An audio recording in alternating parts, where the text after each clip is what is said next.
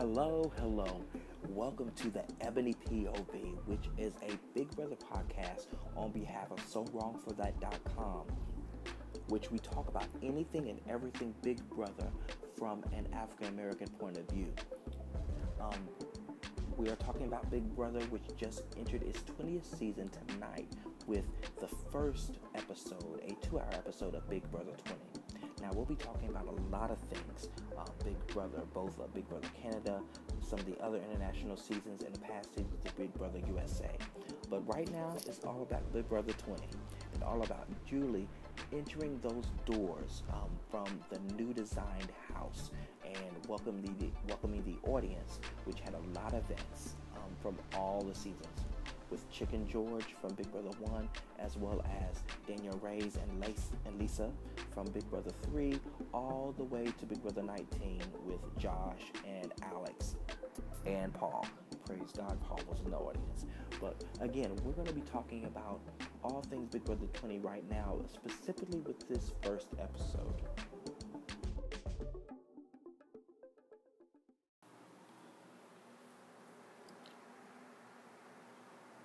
So, to start off Big Brother 20, Julie comes from inside the house, gives us a little bit of the decor, what to expect, and of course promises a big twist in the end. And then she walks out to the audience where everyone's clapping, including some um, vets of the past 20 years.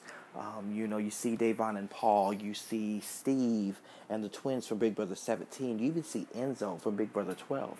Um, I know she was in the audience, but I didn't see my favorite player of all time, which is the Queen Danielle Reyes. Um, I really wanted to see her in the audience if I, I knew she was there, though, as well as Lisa, the, um, the other representative from Big Brother 3. But after the camera pans and shows the vets as well as other audience members, which were probably, you know, CBS um, employees, um, we cut to the first eight house guests going in. Um, honestly, they had the the fake intros again, which we were told possibly because we didn't know for sure that they may not do that this year.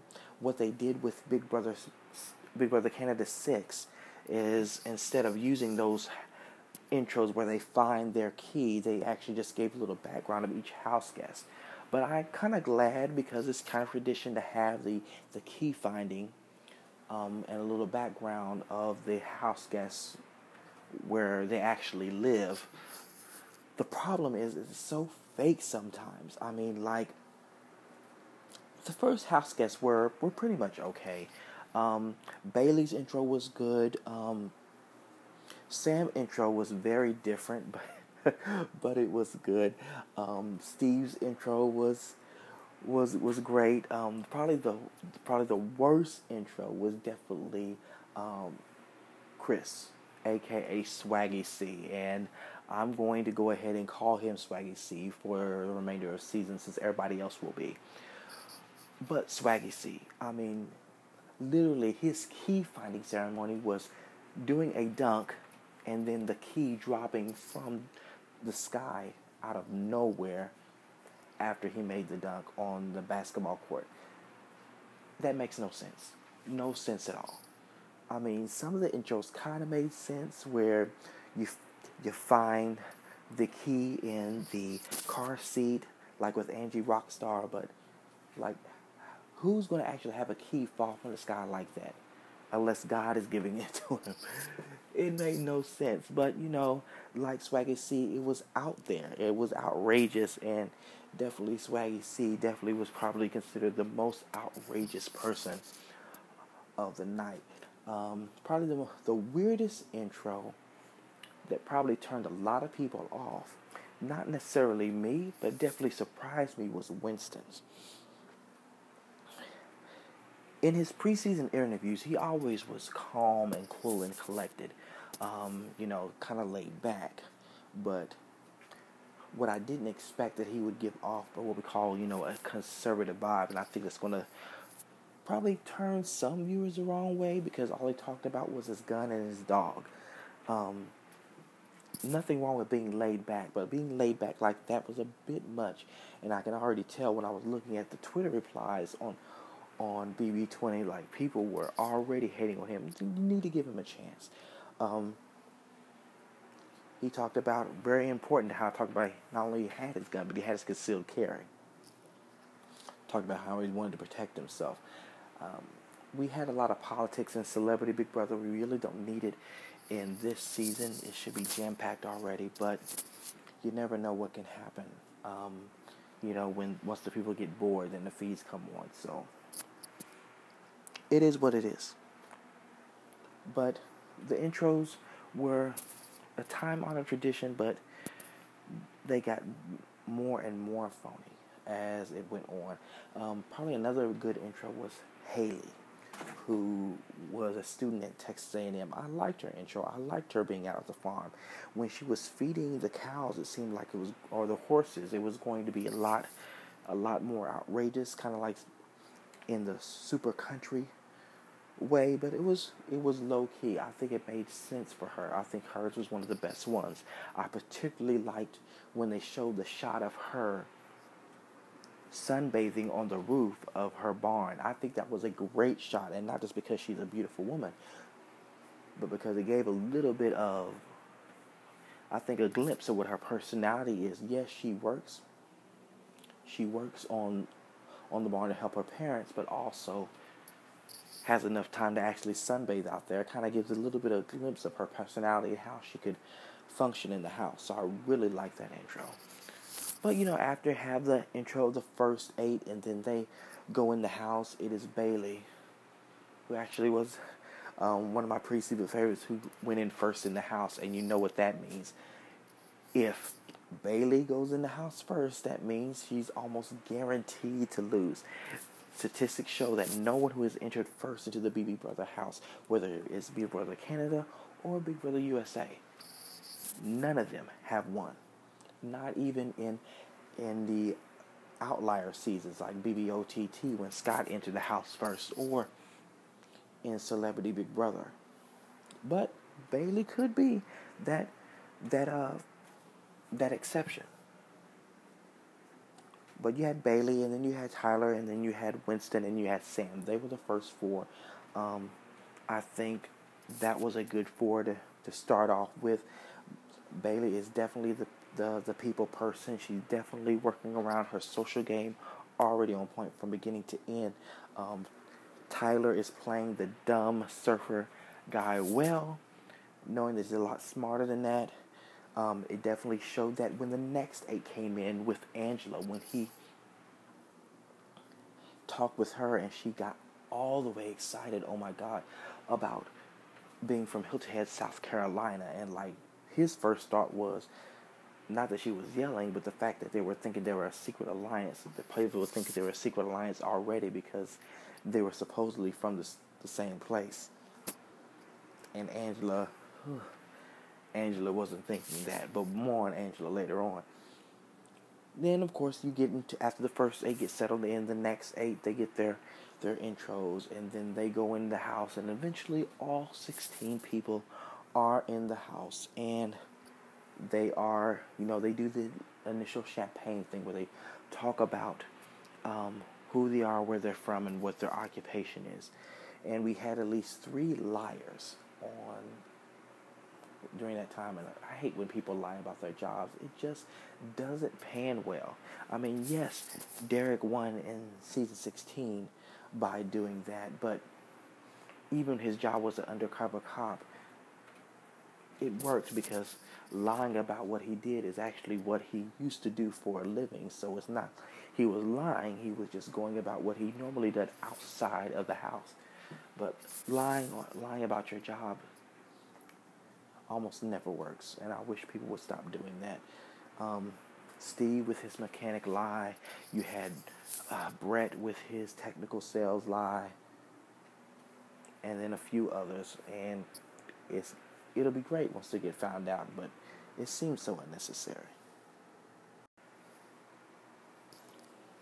All right, so now we're going to talk about the the standouts and the dropouts of each episode. And what I mean by standouts and dropouts, the four people who stood out, stood out and and and and got good ground and, and did good work in the episode as compared to the four dropouts who dropped the ball in this episode.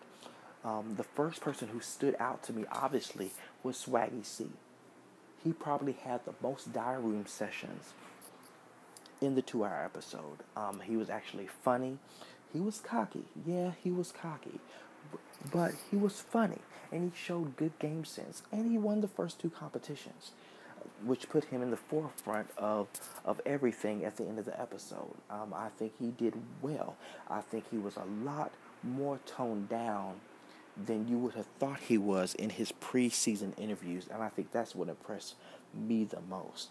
I was going like Swaggy C is probably going to be funny, but I don't think he's going to have much clout in this game. Um, but after this episode, I think that's that's not the case. I think he's going to be a, a long term player in this game. He's still cocky. He still needs to tone it down. And that's going to be his tr- downfall later on in this game, depending on what he does. But overall, I was impressed with Swaggy C considering my expectations.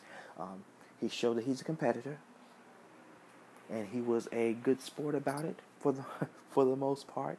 Um, he should have thought about um, giving Angela his word when he won that second competition. But beyond that, I think he he definitely stood out. He's definitely going to be a fan favorite, even though people may be turned off by his cockiness. Um, Bayleigh was a second standout. Bayleigh was awesome. Again, Bayleigh.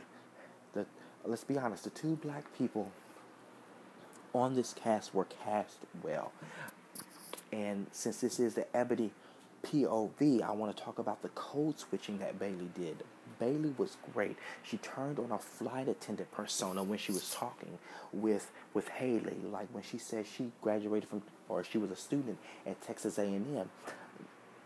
Bayleigh was the first one to say, Hey, I went to Baylor, which is also a university in Texas. Um, she talked with Rachel, she talked with Angela, and she talked with Sam. So she has that southern charm, but then when she talked with Swaggy C, she was like, Look, we need to get it together. You need to tone it down because you know I F's with you. I'm like, All right, Bayleigh, I see what you're doing. You're over here code switching, and you about to, about to teach these people on Big Brother how to code switch. So I mean, I have to give it to Bayleigh. I think, I think she was a little upset um, at the end at Swaggy's decision, which we'll get to. But right now, unless something happens on the feeds, I think Bayleigh is a, is is in the least trouble when it comes to this cast as of this week. Bayleigh's not going anywhere. I think her social game is, is on point. Um, we also have to give it up to Haleigh. Haleigh is the third person who stood out in this episode. Um, she didn't sh- get shown as much as C and Bayleigh, but what we did see of Haleigh, of her social game, I think is great. And um, I also think it shows that a, that she's going to be a contender in the physical competitions, and I think she is definitely going to be a social threat. But what we've seen, especially with her intro, which showed how much of a social threat she can be, um, I have good feelings about Haleigh, and of course, I also have good feelings about our fourth standout, which is Tyler. Tyler, um, I would say of the four standouts, he impressed me the least, but he still was funny. He still had some good diary room, diary room antics. Um, he didn't compete all that well in the in the yeah, um, in the in the competition. He did get the first um, folder, I, I would have loved to see what he would have been able to do um, in the in the cybersecurity competition, and if he would have won, what he would have did in the surfing competition. I kind of that's probably a missed opportunity for Big Brother there, but um, he was funny. Um, his vibes that he got off of Angela and off of of Steve makes me think he's not going to be as as happy-go-lucky as people as people would think, or as he um, presented himself to be in the preseason interviews. I think he's going to have a little bit of an attitude, and he's going to be a little bit in more game bot mode than than what we expect, which is a good thing. But I think he's still going to play dumb and play old surfer dude and try to be like like Jace um, from Big Brother 17 and and Hayden from Big Brother 16. But I think we're going to see a lot, at least strategy wise, from Tyler. So I'm I'm I'm up on him. The dropouts. All right, so dropouts. Let's talk about the four dropouts in this episode. The first one is Brett. Brett, what can we not say about Brett? From the preseason interviews, we expected him to be obnoxious. Um, we expected him to be so, so proud of his intelligence, which he has yet to display, as well as his his physical looks and and his physical threat as a competitor. Um, and he lived up to that. Uh, I mean, he wasn't too obnoxious. Let's let's be honest. But as far as everybody else had a nice personality, had some game sense, he wasn't. You can tell he was being fed lines in the diary room that were, you know, play-ons of his background, which really weren't that funny. Um, he didn't do all that well in the competition, but he made it look like that he was he was running things. He's going to be the one that's going to want to be an alpha dog, and and he's not going to be you can already tell. Eventually, people are not going to like on Brett. He's going to have to win his way through the first half of the game in order to to make a stand to win this game. Uh, I mean, he wasn't as obnoxious as as I thought he was going to be, but he definitely was a downside to this episode. As was Steve, who is number two. Steve is definitely the cop, 100% the cop but he's also 100% the professor. He tries to be a mechanic, and he's probably going to try and play a dumb mechanic as we see on the feeds, but he's he's definitely going to be so suspicious, and he can't hide his suspicion. That's what makes Steve bad and a dropout as far as the game, and, and lowers his ten, his chances as a as a Big Brother possible winner. There's nothing wrong with with weighing out and being and being suspicious of things and being able to suss things out. The problem with Steve is he can't hide it. He has that stare. He has it. He goes into that interrogation mode, and you can tell it. And that's why I, I really I don't think Steve is long for this game because he's too much of a cop, and then he's also too much a professor. With all these younger younger people in the house, he's going to go into that professor student mentality and probably try to teach people. Since he is a super fan of the game and actually knows some stuff, he's probably going to be giving knowledge that wasn't even asked for. Um, and and we're not even going to talk about the whole little robot breakdancing thing. That was they were wrong for that. CBS set him up. That's a meme in the making. They knew that. They shouldn't have let him do that little robot thing. First place, he wasn't even on beat. Second, in second place, they know when they have an older man dancing, even if he even if he has a rhythm, when they have an older man dancing, all that is is a meme waiting to happen. So we might I might as well go right now to Twitter and probably see the memes of Steve trying to break break dance. That was horrible. Um, number three. Oh my God. Um, let's talk about Chakra Khan, aka what Kristen I think is her name is. Um, oh my God, I did not like her. From old girl talking about having the oils and the sage when she talked to Angie Rockstar, um, and then getting all mad at Swaggy C for his decision, which we'll talk about in a second. At the at the end, um, for someone who wanted to be about all about peace and light, I'm not seeing any peace and light from Chakra Khan. And that, um, you know what? I don't even, I can't remember what her real name is, but that's what we're calling her, Chakra Khan. Um, Chakra Khan is going to rub people in the way from an entertainment, from a hashtag Team Fun Fees perspective. I can't wait to see her on fees. She's going. I know she's going to make people so upset. But yeah, I'm probably not gonna be able to watch much of Chakra Khan as well as other people, which leads to the fourth one, Angie Rockstar. Um, I had some weird feelings about her. I think she was going to be a funny personality, but I don't know how long she's going to be in the, how far she was able to really be in the game. But then talks about she's leaving her child. She's a mother of three, and that and that she's like Johnny. She's a pagan, pagan witch. I'm like, good God. And then you know, she says she's a festival coordinator. So now she already has Um, Steve on her side probably probably thinking that she's a drug dealer, which is hilarious. But yeah, Angie didn't look so well. She didn't do so well in the competitions. She she didn't get much as far as real um, camera time as far as the others, but and Angie would be the fourth person, what I call the dropouts.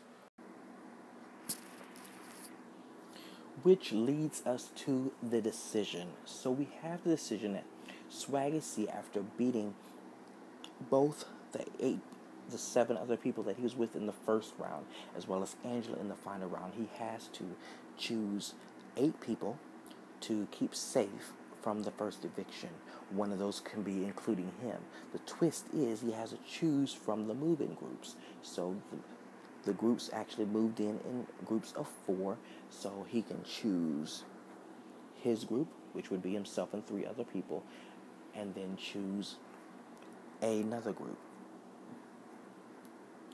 which would which would go up to eight, and then the other eight we have to assume will be the ones that will be competing for the HOH competition that we're having in the next episode tomorrow. Um, I know there were some things that he had, he had to choose either Angela's group or he chose Bayleigh's group, and I like the way the episode set this up. That that you had Bayleigh's group, which was a strong group, with the exception of Sam, Lord Jesus, um, aka Sambot.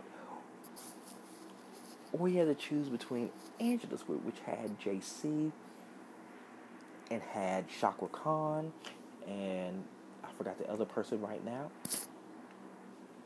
but he had both of those groups to choose between, and he chose a safer one, chose a third group with with Fessy, who was actually supposedly right now, for all intents and purposes, his ride or die. And then the group that he was with. So you have these two groups left out in the cold, and then he saves the eight there, which includes Fessy, which includes Kaycee, who now has the pinwheel of doom, which includes Scottie, which which is, is turning out to be one of my favorites. Um, I think that was the best move for him, in my opinion. Um, I think he's going to piss off a group of eight either way. Um,